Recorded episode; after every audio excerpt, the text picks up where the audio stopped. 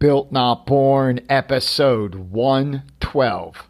You cut off the ability for millions of kids to accidentally discover how cool the trades were and grow up and become carpenters, plumbers, electricians. And then you have colleges who, on top of all that, are saying if you don't go to college, you're never going to amount to anything. And that's why you have such a shortage of people who are even considering going into the trades. So you get that kind of confluence of the perfect storm. Hey everyone, it's Joe Ciccarone. Today's guest is Ken Rusk. Ken Rusk is the Wall Street Journal best-selling author of Blue Collar Cash. Ken is a entrepreneur who launched multiple successful businesses over the past three decades. Ken is a blue collar advocate he explains why no college degree is necessary or required to find comfort, peace, and freedom in your life. Ken and I discuss why there is such a need for skilled blue collar trades like plumbers, electricians, carpenters, first responders.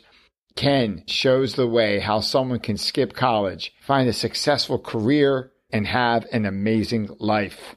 If you like what you hear, please hit that follow button or share this episode with a friend. We have a bunch of really cool interviews to come. Enjoy my conversation with blue collar advocate Ken Rusk. And remember, life is built, not born. Ken Rusk, welcome to the show. Joe, thanks for having me. I really appreciate it. It's an honor to have you on. Ken, for our listeners who may not be familiar with you and your work, who are you and what do you do? Well, I've been accused of being a blue collar construction entrepreneur and uh, started when I was very young. I still do the same thing now that I did when I was 15, only in a much bigger way. We're in construction. We're basically ditch diggers, which is a long lost art and um, still a very necessary thing. We've grown it into other different types of construction concerns. So anything with anything moving dirt or building something, that's kind of what we do. I want to get into a your book, Blue Collar Cash, Love Your Work, Secure Your Future, Find Happiness for Life, and your thought process on how to create your own path to success using the blue collar path, which is kind of fell out of vogue over the last decade or two with everyone trying to go to college. So I wouldn't say brainwashed, but everyone kind of has that narrative in their head. You got to go to college. You got to go to college. And you're teaching, I believe you're quoted as saying no degree is required for comfort, peace, and freedom. Want to talk about that. Maybe with skilled trades, if someone is looking to get into the skilled trades, which ones got your attention now? I think to set them up for future success. Does that work for you? Yeah, that's perfect. Let's rock and roll. Cool. Let's rock and roll. First off, before we get started, uh, where'd you grow up? I grew up in Cleveland, Ohio. When you look back to your childhood, who was your biggest influence? Who'd you want to be when you grew up?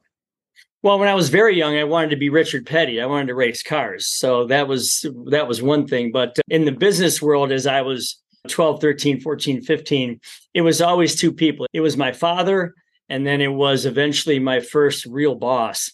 They both had interesting leadership styles. My father was a Marine, tough cookie with a lot of perfectionism and we had five boys under the age of nine, so we had to run our house like a platoon. So it was it was great, and I'm so glad that he was the way he was because he was basically, you know, if you're going to live here, you're going to live this way, and uh, if you want something, go out and find a way to get it. I love that about him. And the other fella is my first boss, Nick, who he was a pretty flamboyant guy. He he lived a really cool life and I kind of helped him take care of that a little bit when I was 16, 17, 18 years old. I helped him support the, the stuff he needed to live that way and it was fun to experience it and watch it happen. And uh, so th- those were a couple of different ways of kind of leading you down the path towards, oh, this is what my life could look like and how do I go out and, and find a way to get it. If someone asked the 18 year old version of Ken Rusk what he wanted to be when he grew up, what do you think the 18 year old version of you would have said? At 18, I wanted to open my own business. I wanted to own my own company because I saw the freedom in that from both of these individuals. Anybody that I knew who was doing well ran their own show. And the real attraction for me, Joe, was when you're running your own company, you can control your own input, you can control your own output, you can control your time, your day, your schedule. You can usually control your financial gain and you control your whole balance, your mental state, the balance of your life. And to me, that having time was as an important asset as money. And uh, so for me, it was always I wanted to run my own show, doing something outside and to be able to create the life that I wanted for myself.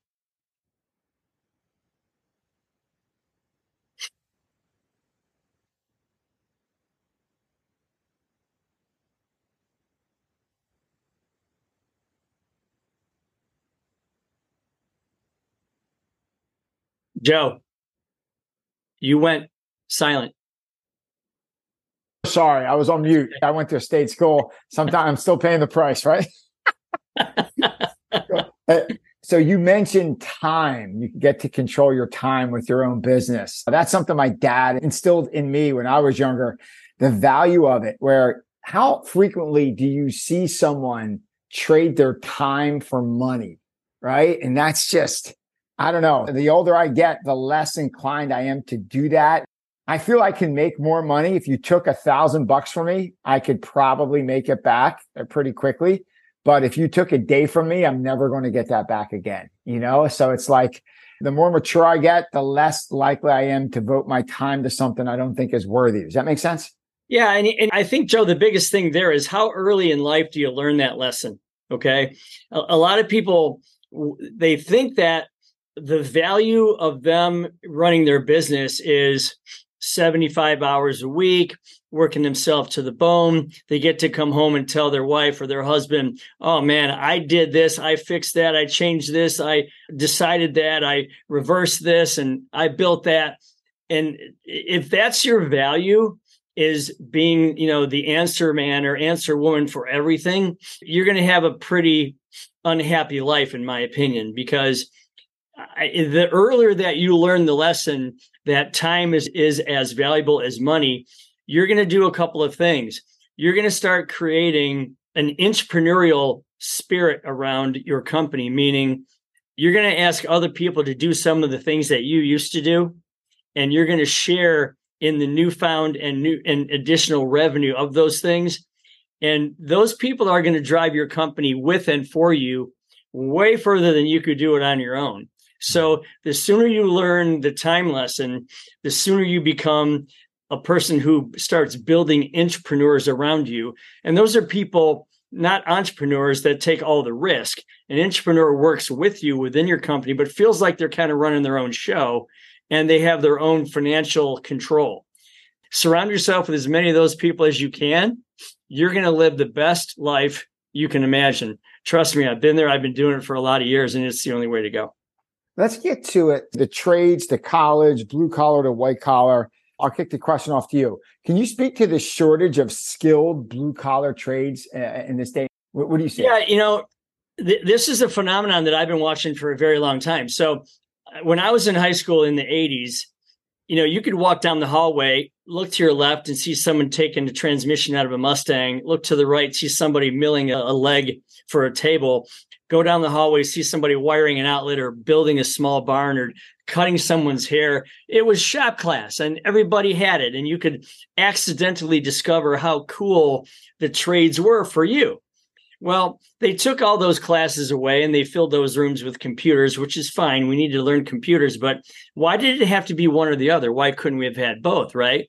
So, what you did is inadvertently, you cut off the ability for millions of kids to accidentally discover how cool the trades were and grow up and become those things carpenters, plumbers, electricians. So if you pair that with the fact that now instead of kids going out in the backyard and just by chance building a tree fort and saying, wow, I kind of like building things, that's kind of cool.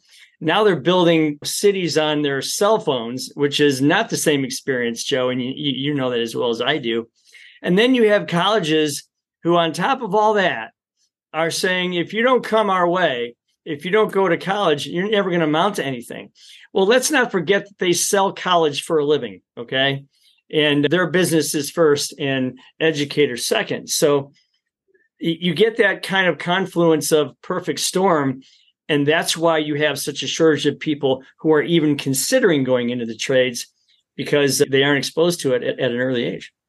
Yeah. And then that societal norm. Like I know when I was in high school back in the day, like there was, I had no option. Like I remember my parents telling me at eight years old, I was going to grow up and go to college. Right. You're going, you're going to college. You're going to college. And I probably told my kids the same thing.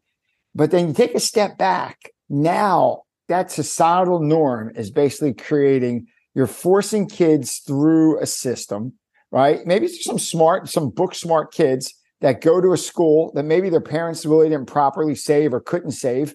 And they're coming out with loaded up with debt.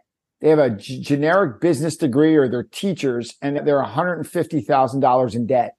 And they're entering a crowded field of a sea of teaching degrees with generic business degrees and you have six figure debt load and you're 23 years old. Can you speak to what they're up against in this day and age? First off, let's just put it out on the table. So by the time you put your feet on the floor getting out of bed in the morning to the time you get to your office, church, or school, you're walking across 10,000 blue collar jobs that are still viable and very profitable to this day. In fact, of the 165 million people in the United States that are considered full employment, 77 million of those people, according to the Bureau of Labor Statistics, work with their hands. So nearly half the country works with their hands. And yet, all the smart people, the college people, the professors, the teachers, the guidance counselors are all trying to put 100% of our future kids into college.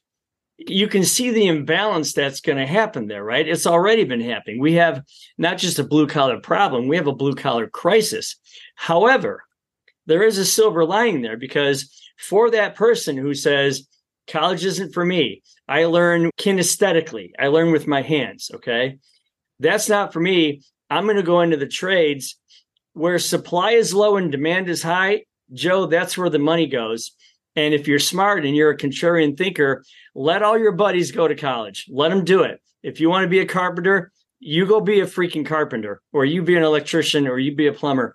You're going to make a killing because you're doing something that other people aren't. And that is the very definition of taking advantage of supply and demand. Why do you think the trades do not get the attention they need? You can't find a good plumber. If you can, they're going to charge you $200 just to walk in your door, let alone the job. They're, they get paid well. My kids are around high school age, and very few look into the trades, the skilled trades. It's more like what college are we going to? Are we going to go Ivy League? Are we going to go state school? That's the question. It isn't like plumber, electrician, etc. Where do you think that stigma comes from where the best and brightest don't go into the, skilled trades? So you used to have an imbalance of pay back in the 50s, 60s, and 70s, where if you had a white collar, and by the way, the definition of white collar was when you were a business person, an educated person back in the day, you had these snap on white collars back in the late 1800s and you would walk around town with these high collars and everyone knew you were a well-dressed educated person. You must have been in some white collar scenario. Blue collar people they wore dungarees or jeans and or levi's and they were blue and that's why they called them blue collar people. The difference is back then the people who really had it on the ball apparently went into white collar careers and the people who didn't went into blue collar careers. That's never been true okay especially in this day and age with the technology that you need to do a lot of the jobs that you need to do in blue collar you, got to have it on the ball and there's there, there's so much opportunity there i look at it this way joe nobody ever came into this ditch digger's front yard and looked at my house and looked at all the things that i've accomplished and said hey man what degree do you have that's never happened. They're, they'll ask me, well, how'd you grind this life out? Which I'm happy to tell them that. But it's not about that. Programming parents to think that, well, the only way I can be successful as a parent is if my kid has a four year degree. My first question is, and then what? Okay. Shouldn't your goal as a successful parent be to have a happy, independent, self sufficient, financially stable kid? Or is it to have one that's just overly educated? I look at it this way if you're looking at what you see happening in front of you, and you're looking at supply and demand, if you put your kid into college and get him or her racked up into 150 grand in debt and they come out with this bland business degree of which there's 5 million other kids that are doing the same thing playing beer pong and just making it through you're doing your kid a disservice by sending him to college. You're actually setting him or her backwards by sending them to school unless and I say this all the time, unless there's a specific career. I'm going to be an accountant. And when I'm done, I have an accounting job waiting for me. I'm going to be a teacher. And when I'm done, the teachers are going to be waiting for me. I'm going to be a surgeon. And when I'm done, the hospitals are waiting for me. Specific career, specific degree, specific job. Do that. That's fine. But if you're just sending your kid off to make you feel better, you're really doing them a disservice, especially when you look at this math. I've seen some people rack up $200,000 in debt, 50 grand a year all in for a college degree. That's a negative on their asset base. I've seen kids today, 18 years old, walking out making 50, 60, 75,000 a year in a construction job. In 4 years, that's 200,000 to the plus side of their asset base. That's a $400,000 swing.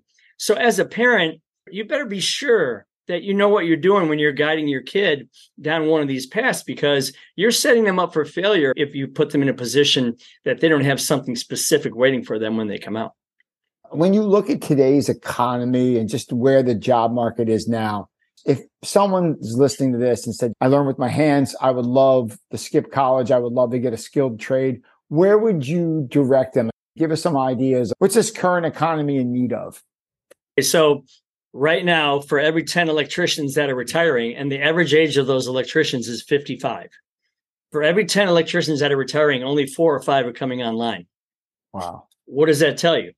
I just interviewed a gal who at 30 gave up her sales job at some fancy place she was working because she hated it and she became an electrician and now she's killing it.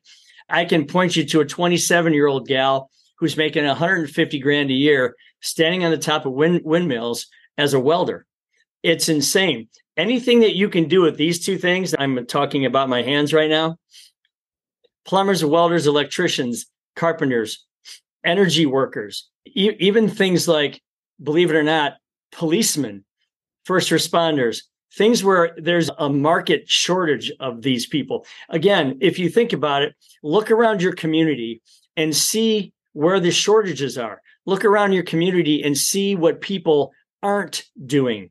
And then jump into those areas because you're going to make a fortune doing it that way.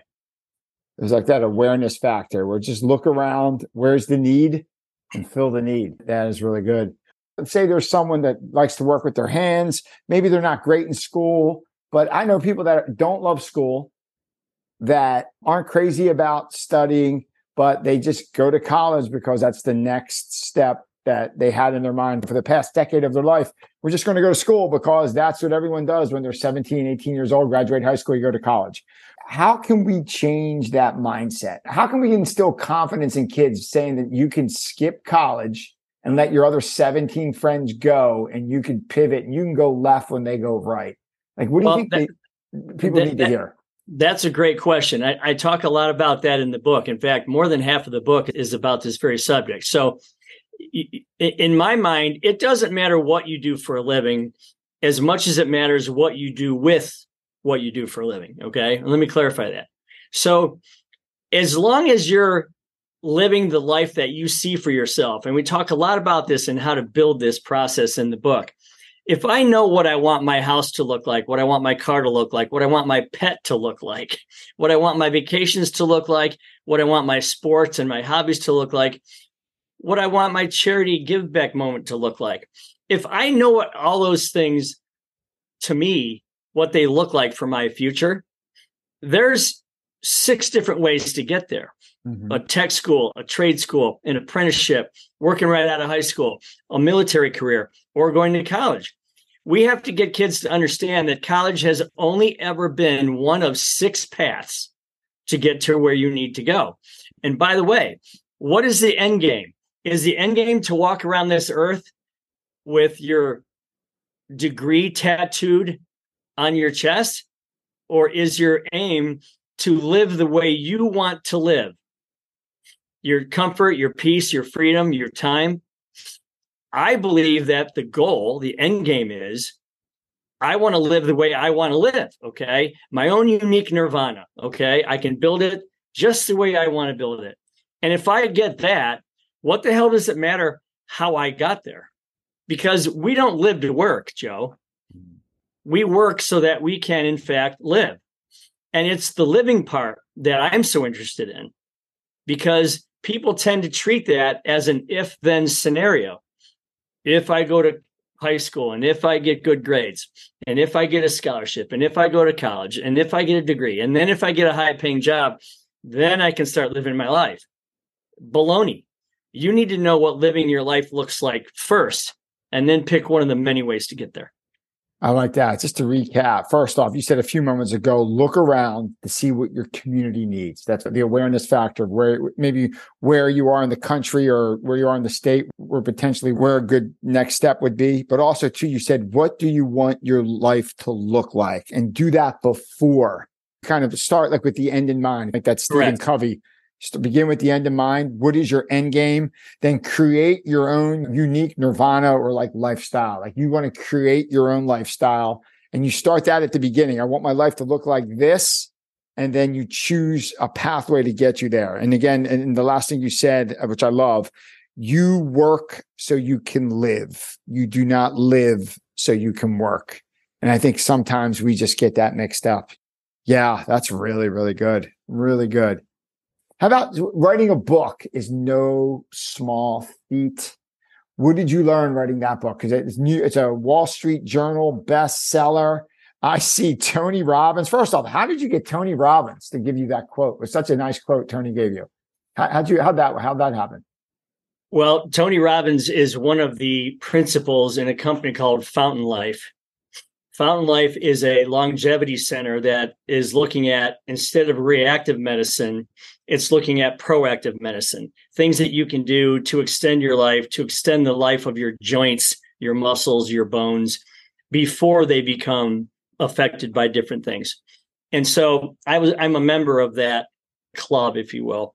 And so I met people that knew him and whatever. He's doing some great things with life extension. I, I just I applaud everything that he does. So I emailed him and I said, I'm a member of this club and I love what you're doing. And this is what I'm doing from a mental side. Would you comment? And he gave me that quote and he was happy to do it. And it's on the book. So uh, pretty uh, he, cool. He is such a force of nature. Like when he is on, there's such energy there and there's such force. There's few people on the planet that can bring the energy in a room more than Robbins is. Now that that's, that's really true. cool. Getting back to your book, we had so many best-selling authors on the show: Seth Godin, Donald Robertson, Jeffrey Gitomer, Derek Sivers.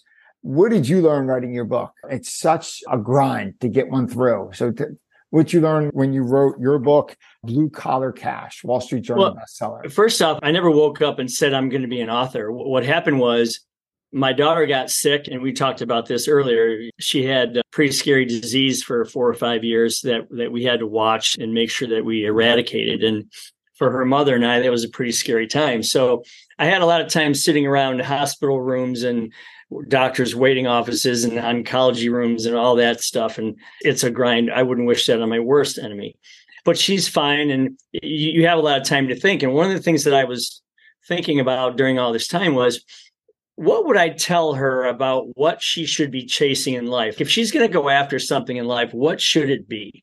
Because we're not all going to chase 15 cars and mega mansions and yachts and rap star careers and you know all that kind of thing. But can you live your best life? Can you live your nirvana like we just talked about a minute ago? So I started writing some notes to her and then I started giving her some examples of friends of mine that had done very well overcoming amazing obstacles, Joe, like you can't even believe to become successful people. And my wife one day, she said, You know, you got a book here.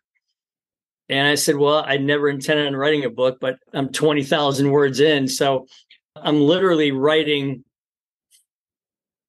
on legal pads, filling out one legal pad after another till I had 15 or 20 of those filled out. And then uh, you're right, it becomes a grind because you, you take it, you find an editor, Then you get squared away there. They rearrange and organize your thoughts. And then you go to find an agent. And then you find a social media person and then a brand builder. And then you go find a publisher. And luckily, I landed the biggest publisher out there, HarperCollins. And it was just fantastic. But I learned that writing the book is the easy part. People think it's the hard part. Getting your book out there and getting people to want it and to see it and to read it, that's the hard part. Luckily, we hit some really good things. I hit some really good media opportunities, and the thing became a bestseller. So I'm going to do it again. I loved the process, even though it was a grind, and I encourage anybody out there to uh, to go make that happen. Your follow up. What type of topic is your second book going to cover? Where, where are you going? Well, if you're thinking about, there was one surprise reader with the book. So I thought for sure I'd have people targeted maybe 16 to 20 years of age, starting out in life what am I going to do with my life? And I also thought that I would have people who already went to college, like the electrician that I talked to you about yesterday. She already went through this whole process, didn't love it, wanted to change her life completely. Those were two readers I knew I would get. The third reader was the business owner who said, I'm trying to build a group of entrepreneurs around me to help me drive my business because it's too hard to do it all by myself. So if I can get a bunch of people around me thinking, what's in it for me to work here and how can I build my life with and through your organization, which means I'll stay, I'll be loyal and long term. I want to do that. And so the culture of a company is so important because if your place isn't cool to work at, you can hire all you want, but you're not going to keep people. Mm-hmm. So it's all about attracting people, retaining people, and uh, and making your office environment just a cool place to work we're going to come at it from the standpoint of the employee. Like, I work at this place and there's, I wish my boss knew this, or I wish my boss knew that, or if only my boss knew this. So we're going to come at it from how to create culture, whether you're the employee or the employer, and see where it goes. Culture is so important. And when you have it, you have it. And when you don't, it's just a bad place to be. Seth Godin, who was a two time guest on the show here, defines culture as the way we do things around here. That's basically his version of culture, like how things are done around here. Say there's a business owner out there listening, or maybe an employee who's maybe one of the main employees, as maybe an entrepreneur. How do you create some best practices on how to create a great culture on your team? Or maybe you work in a big company, but you run a little team inside of a company, or you sure. run a small business how, how do you create a great culture? What are some of your tips? First off, if you think about a, the, a, typical mechanical interview, right? The typical interview, the person comes in and you're interviewing that person and you're saying, These are the tasks that I need you to do. This is how I need you to do them and when and where. This is how much I'm willing to pay you to do these tasks. And that person looks back and says, Okay, I'm qualified to do those tasks. I'm worthy of the money that you're paying for those tasks. I'm available to do those tasks. And then when you're done, you have this transactional relationship where you have work to do. They want the work. They do the work. You pay them. Everybody's happy. Well, you're only getting one third of the human being there because there's a whole other two thirds of, of this person. And that is what does he or she like? What does he or she want to do? What does he or she dream about? What does he or she worry about? What does he or she want their family to look like, or their future to look like, or their retirement to look like? Can they prosper within your organization? Can they make a career within your organization? Do they like working? Is your environment cool? And is it a, a type of environment that makes people want to accelerate and expand their thoughts and ideas. There's two thirds of the person. You're not even taking advantage of two thirds of, of that human being if you're not asking those questions. So the very first thing you can do is get involved in why are they here? And I mean, get really involved in it. What do they want their life to look like? What do they want their future to look like? And every single ad, have them draw it out and put it somewhere in the office so that they're focused on winning for themselves first and you second. And yes, I'm talking about building selfish employees. And I don't mean selfish in, at the detriment of others, where they hoard and they cast aside other people. I'm talking about people who are focused on them first and you second. Because if you fill up your office with those types of people, get out of their way, man, because you give them the mandate they're going to drive that company way further than you can drive it yourself. I promise you. It's happened for me. It continues to happen. And I think it's the only way to run a company these days. That is fantastic. What you mentioned there about the why, and it's not your why, it's their why. Are you familiar with Jocko Willink, the Navy SEAL? Um, oh yeah, yeah, absolutely. Yeah, so Jocko I was just in Philly a couple weeks back. I had a live show called it was called the Decisive Engagement, and part of the show that he spoke of is average leaders tell you the why, like why we're doing something. Great leaders understand your why, like the why their people are there, why their people are working. Are some people working to pay off their kids' student loans or making sure the kids don't have student loans? Or some people are there to everyone has their own version of why and great leaders figure out why are their people there. And you just hit that right on the head man. That's that is awesome. I think you could just see how the culture is just so different when you're working with your people's why and you connect with that. They're motivated. They probably don't leave and they get really good at what they do they feel engaged appreciated right and then that workplace you're just cr- crushing here's a statement that I I challenge business owners to make. Sure. And I've said this hundreds of times. I want a business owner to stand in front of his or her staff and say these words. I can't get what I want, nor can my company get what it wants or needs until all of you get what you want first. Because wow. it's true. And in, if you look in any company, Joe, it's a linear scenario. There's an input there's work and then there's an output and you as the owner are always on the output side you're on the you're on the end of it right mm-hmm. because nothing happens until everything else works before you so why wouldn't you support that why wouldn't you say i want you guys all to win because when you win i win we all win right why would you start with i'm going to win and you're just going to work here and be this person it doesn't work that way anymore i don't think it ever did but the point is, if you get a group of people that are all working for themselves and truly believe that they can build a life within and through your organization, man, get the hell out of their way because they're going to drive that thing so fast and far, you're not, it's going to make your head spin. I think it's Steve Jobs hire great people and get out of their way. It's so important with a leader, like the hiring process. If you're bringing, you have a small business and say you have 10 people that work for you, if you hire people that are engaged and motivated and you understand their why and they want to be there and they become that entrepreneur, man, you, you're 90% of your work is done. Like you just have to go and tweak and add and check in and provide and help.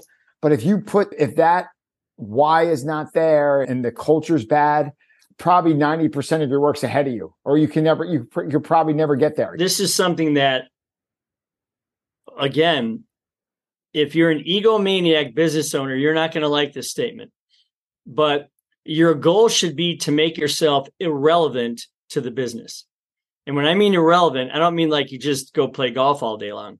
I'm saying you can plug yourself in anywhere you want, at any time you want, wherever you want, and monitor and design and visualize future things. But you're not held to any one particular task.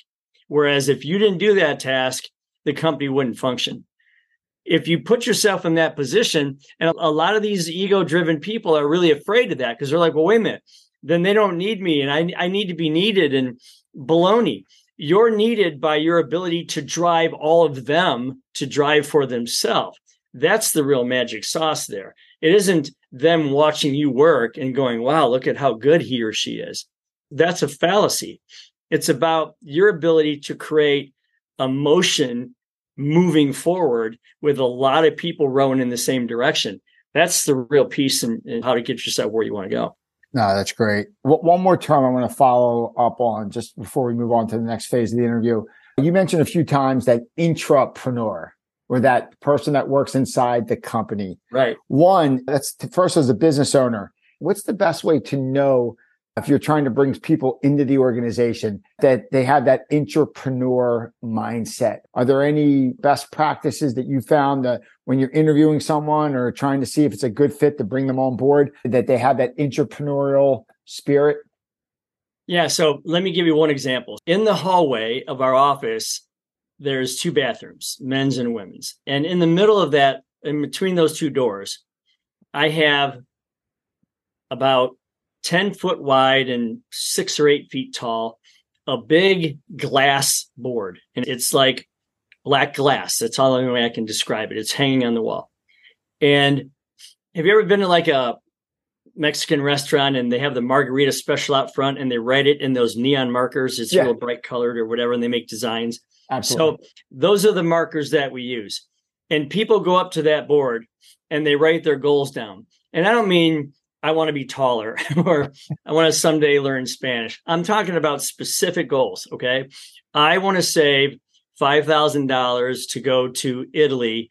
I'm going to save 50 bucks a week for 24 months, two years. And in August of 25, I'm going to Italy. And they date it and they sign it, and it's there for everyone to see. Now, that's a voluntary thing. I push people to do it. You don't have to do it. But if you know how powerful goals written down are, especially shared with everybody else, you know how powerful those results are going to be. So I have a lot of people that are up on that board. Okay. Some that aren't. Where do you think your entrepreneurs are found? On that board. People that are on that board. The yeah. first people that are on that board, the second, third, fifth, and tenth person that's on that board. Those are the people that you know are in it to win it for themselves. So wouldn't you want to surround yourself with those kind of people? That's just one trick right there. The other trick is to gather a bunch of people together and to say, our company is doing X level of revenue right now. I have you people around me that help me do this every day. If we went to Y revenue, I would share some of that with you. Okay. Now, I want you all to write down how much you think Y could be. Like if we're doing 10 million a year right now, what could we do if we all work together and we found efficiencies or we found new markets or new products and services? What could we do? Their numbers are going to be higher than your numbers are. I, I promise you. You're going to say 12 and they're going to go, well, I think we can do 14. Okay. So the people that answer those questions are big thinkers, right? Mm-hmm. Those are the people you want around you. So that's another way to find out who your entrepreneurs are because they probably also have a plan of how they can do it. And if you send them away and say, well, let's talk next week about what steps you might take to get to that 14 million number, and they come back with ideas written down between the goal board and what I just told you, there you are, pal. There's your entrepreneurs right there in front of you. Thank you for sharing that. Ken, let's move over to a part of the interview we call Share Your Secrets. So our listeners can get to know you a bit more as a person and what makes you tick. Most authors are pretty big readers. Is there a book out there that influenced your life or changed your mind more than any other? Do you have like a favorite book? Well, the Seven Habits of Highly Effective People. That's just that's just an awesome book. I think that thing's been a bestseller forever, and it uh, keeps, it's like the Bible. It just sells and sells and sells. It yeah. just keeps coming back, back, back, back. I take a little bits and pieces from all these things, but that's the key to it. If you're going to read a book, if you're going to read my book, okay, you have to put it into action. Which is by I actually built a course around it you can't just take a book and read it and put it up on the shelf and go, look at me, I read that book. And look at all the trophies I have up there, man. They're like largemouth bass hanging on the wall. You know I mean? They're trophies, right? What did you gain from that? Well, nothing, but I read the book. Well, no, you need to take that thing and put it into action in some way. And so I would just caution you, whatever book you read, to make absolutely sure that you take action from that book, or else it's just an exercise in futility. That is such great advice. Like if I'm doing an audible book or reading something, when I have an idea from a book that I implement, sometimes I just put that book down and implement that idea for days or weeks at a time. Just like, like I got what I needed from that book. I might go back to it later, but I, I like, I'll pull that idea out or a book like the seven habits or like a Seth Godin book. If I'm struggling in a certain area, I'll go to that book and look at a note or two that I took, and I've oh, there's there's a habit or an action I need to make more consistently, and I'll start doing that action. I'll put the book down. Very rarely do I read all 300 pages and have 17 ideas. Usually you do nothing with that, right? That, right. That's more, that's more like leisure reading. But like if I say self-help or like there's nonfiction books that are helping you evolve your mindset or evolve the way you think. When I get that idea, that book's down before the next idea smothers it and I, get, I start to move. Yeah, I mean, I, I've seen business courses out there for twelve hundred dollars, fifteen hundred dollars, two, three thousand dollars, and that's fine. I get it.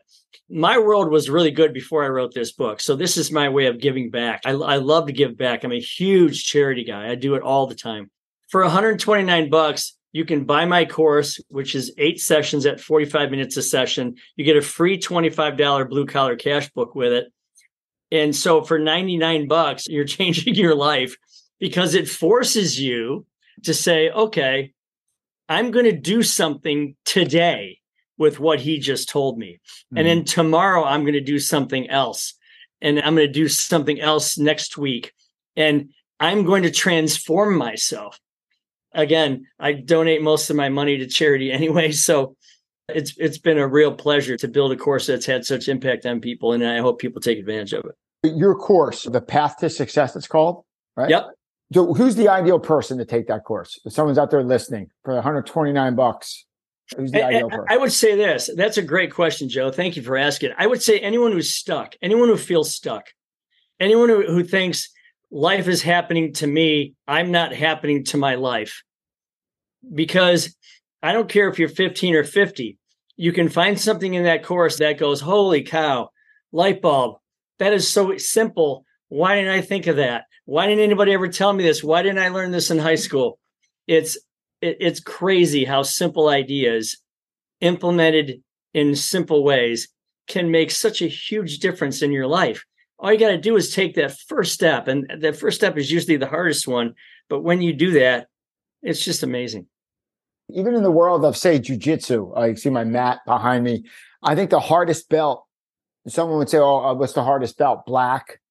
It takes the longest to get that, but I think the hardest belt is to get your white belt. White belt meaning you stopped whatever you were doing and you actually changed your habit of the night or the day of the week and you go to an academy and you right. join and you take a class and you started a new habit. You walk right. in a uh, an uncomfortable room with a bunch of big dudes or yeah. a bunch of athletic people like just rolling around, strangling each other, doing what they do. And you're like, I want to be part of that. And you buy a uniform, you put a white belt on, and you step on the mat.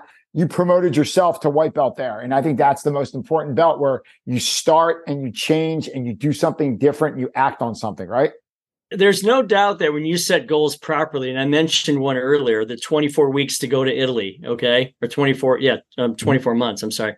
Mm-hmm. So the very the hardest thing is just to say, first off, I'm now a goal setting person. I'm not this couch potato anymore. I'm going to get off my butt and I'm going to make something happen for my life. Step one: congratulate yourself. Make sure that your goals are really clearly defined and you can see it. And what happens is the first week, the second week, the third week, yeah, those are a little tough because it's new and different.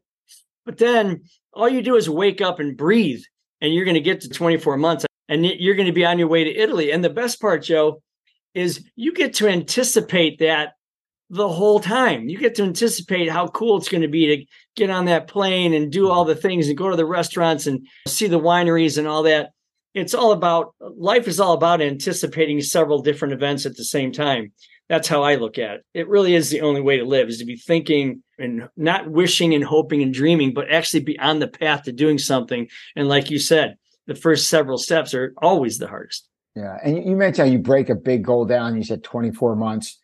If you were writing, I say, a, a, like a blog post or a book or whatever, like I find it so much more like I, I can't do four hours all at once and get it done. But if I wrote for 20 minutes at a time and I yeah. did that a week straight, I'd have a blog post. And I did a, if I did that 10 weeks in a row, I might have 10 articles. I might have a little ebook then. For that, sure. That yeah. daily dose destroys th- those random, uh, infrequent Herculean efforts. I'm doing five hours of this.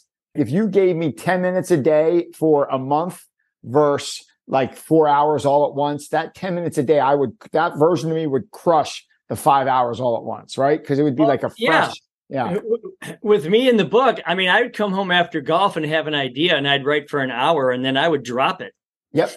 And then maybe on the weekend, I'd have a big idea and I'd write for three hours, but then I would drop it.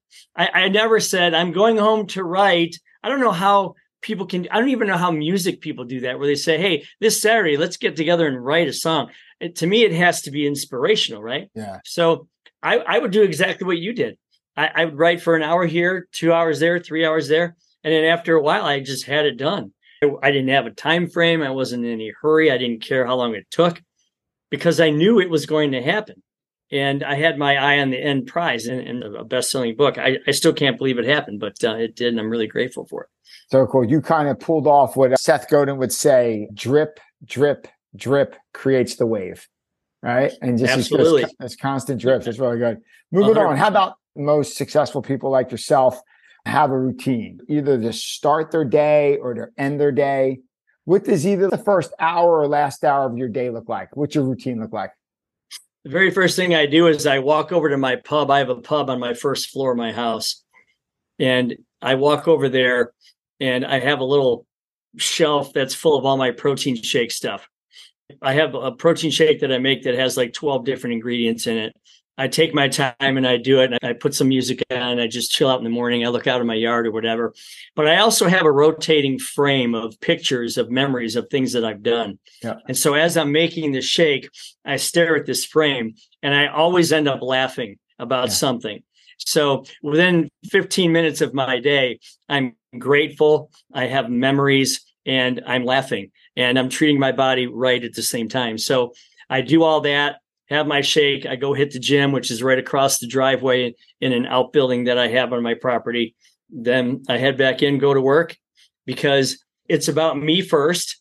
And that's okay because it's my time. Yep. And if I'm no good, nobody else is good, meaning I can't be good to others if I'm not good to myself. So um, that's kind of my first hour of the day.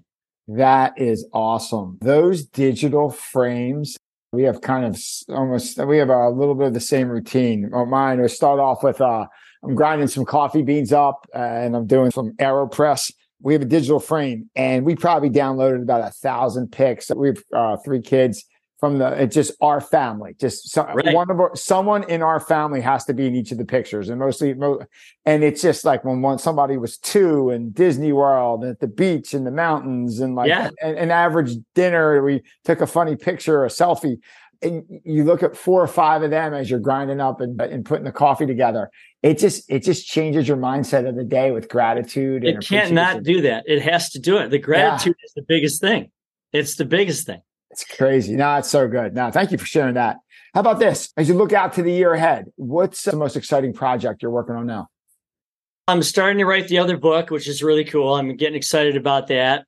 I have a foundation that I'm that I've started called the Comfort Peace Freedom Foundation, which supports veterans with this material for free. People can go and donate towards getting them a book and a course for free and we take money in any denominations. It doesn't matter, $5, $10, whatever it might be.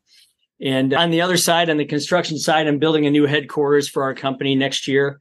So we're in the planning stages of that. My daughter and my son-in-law are architects and and uh, they're helping me plan that right now.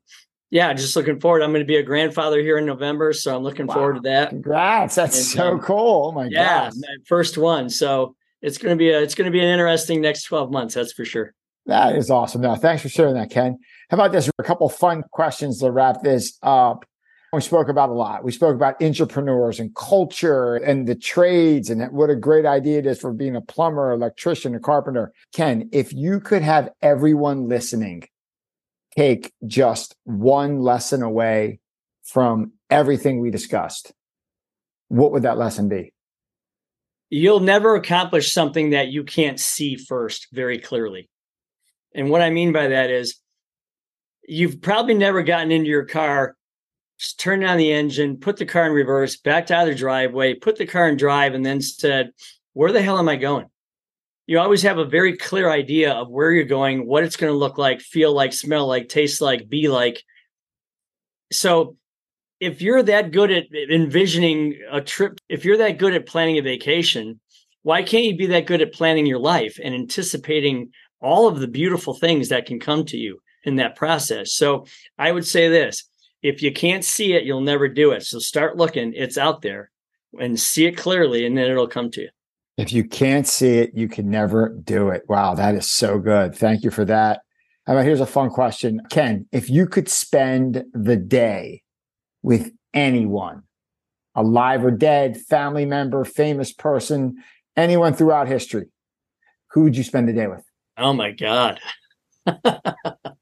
well, I, am I'm, I'm crossing myself between like Steven Tyler and George Washington. So let's go both. How great would that be?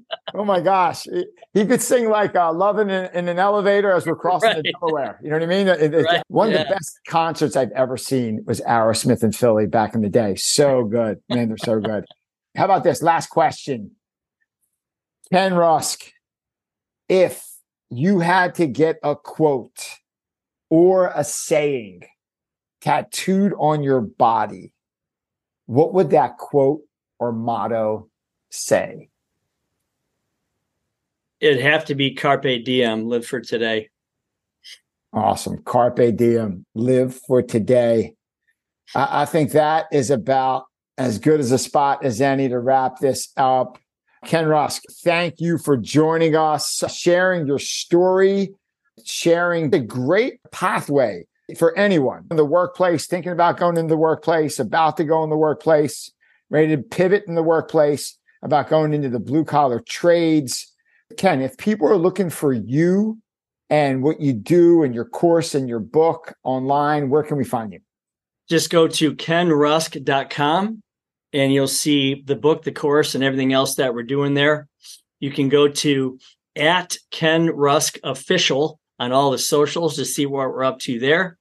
And uh, you can go to CPF as for comfort, peace, and freedom, cpf military.com to look at the uh, Comfort, Peace, and Freedom Foundation that we're using to support veterans. What I'm going to do is I'm going to put your foundation, all your links to your social media, kenrusk.com, your book, your course. I'm going to put them all in the show notes. So if anyone's looking for any of that, just go to the show notes and all the links will be there. Ken, pleasure to meet you. And just, I love your thought process. It's so refreshing. And I appreciate you coming on the show. That was really cool. I've done a lot of these, as I've told you, and it's always fun to see someone that really is engaged in what they're doing and has great questions and really thoughtful. And so I, I just want you to know from this side of the screen, I really appreciate that. You you did really well. Thanks for having me, Joe. I appreciate it anytime. Hey, everyone. It's Joe. Thank you so much for listening. Hope you enjoyed the episode. If you could, please give us a five star rating on your podcast listening app, or better yet, share the episode with a friend. That really goes a long way of helping the podcast grow and connecting it with a bigger audience. Thanks so much. Talk soon.